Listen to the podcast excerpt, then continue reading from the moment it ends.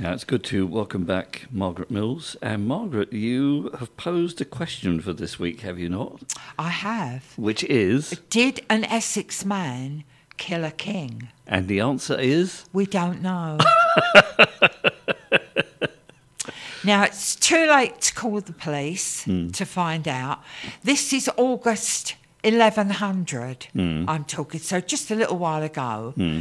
And the king at the time was William Rufus. Right. Called Rufus because supposedly because of his red hair. Yep. Son of William the Conqueror. All no right. less. Right. Now, he enjoyed a bit of a mixed reputation as a king. He was a very flamboyant, loud, outgoing character, we're told. Quite ruthless, which was not unusual for those days. Hmm. You needed to be. And he had enemies, and I think, you know, it's important we say this. But he decided to go hunting in the New Forest hmm. With a band of loyal retainers and huntsmen, one of which was a man called Walter Tyrrell. Mm-hmm.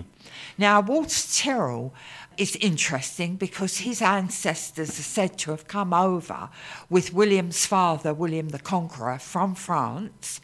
And as a reward for their good service, the family were gifted with the manor of Langham in mm-hmm. Essex, quite near Colchester, Right. which is where Walter Tyrrell originated from. And he was one of the band of huntsmen who were out hunting in the New Forest with William Rufus.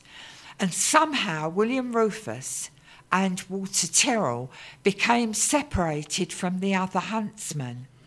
And shortly afterwards, the body of the king was found with an arrow through his lung, and the king was dead yes. and no sign of Walter Tyrrell. And the question is was it Walter Tyrrell who murdered his master? Who murdered King William II? Now, William was dead, that much we know. Walter Tyrrell was nowhere around, and it's hmm. said that Tyrrell was later discovered to have fled to France. Why did he do that if he was not guilty? But on the other hand, did he think, well, there was only the king and I, I'm going to be blamed for this, whatever I do, hmm. so I've got to go, I've got to leave?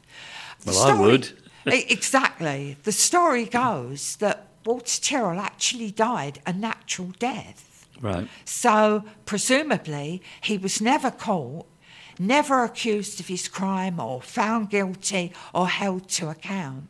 But it's said he died a completely natural death.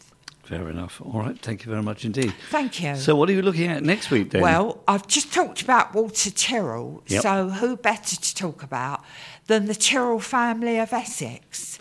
okay. That makes sense. Thank you very much indeed. Thanks, Scott.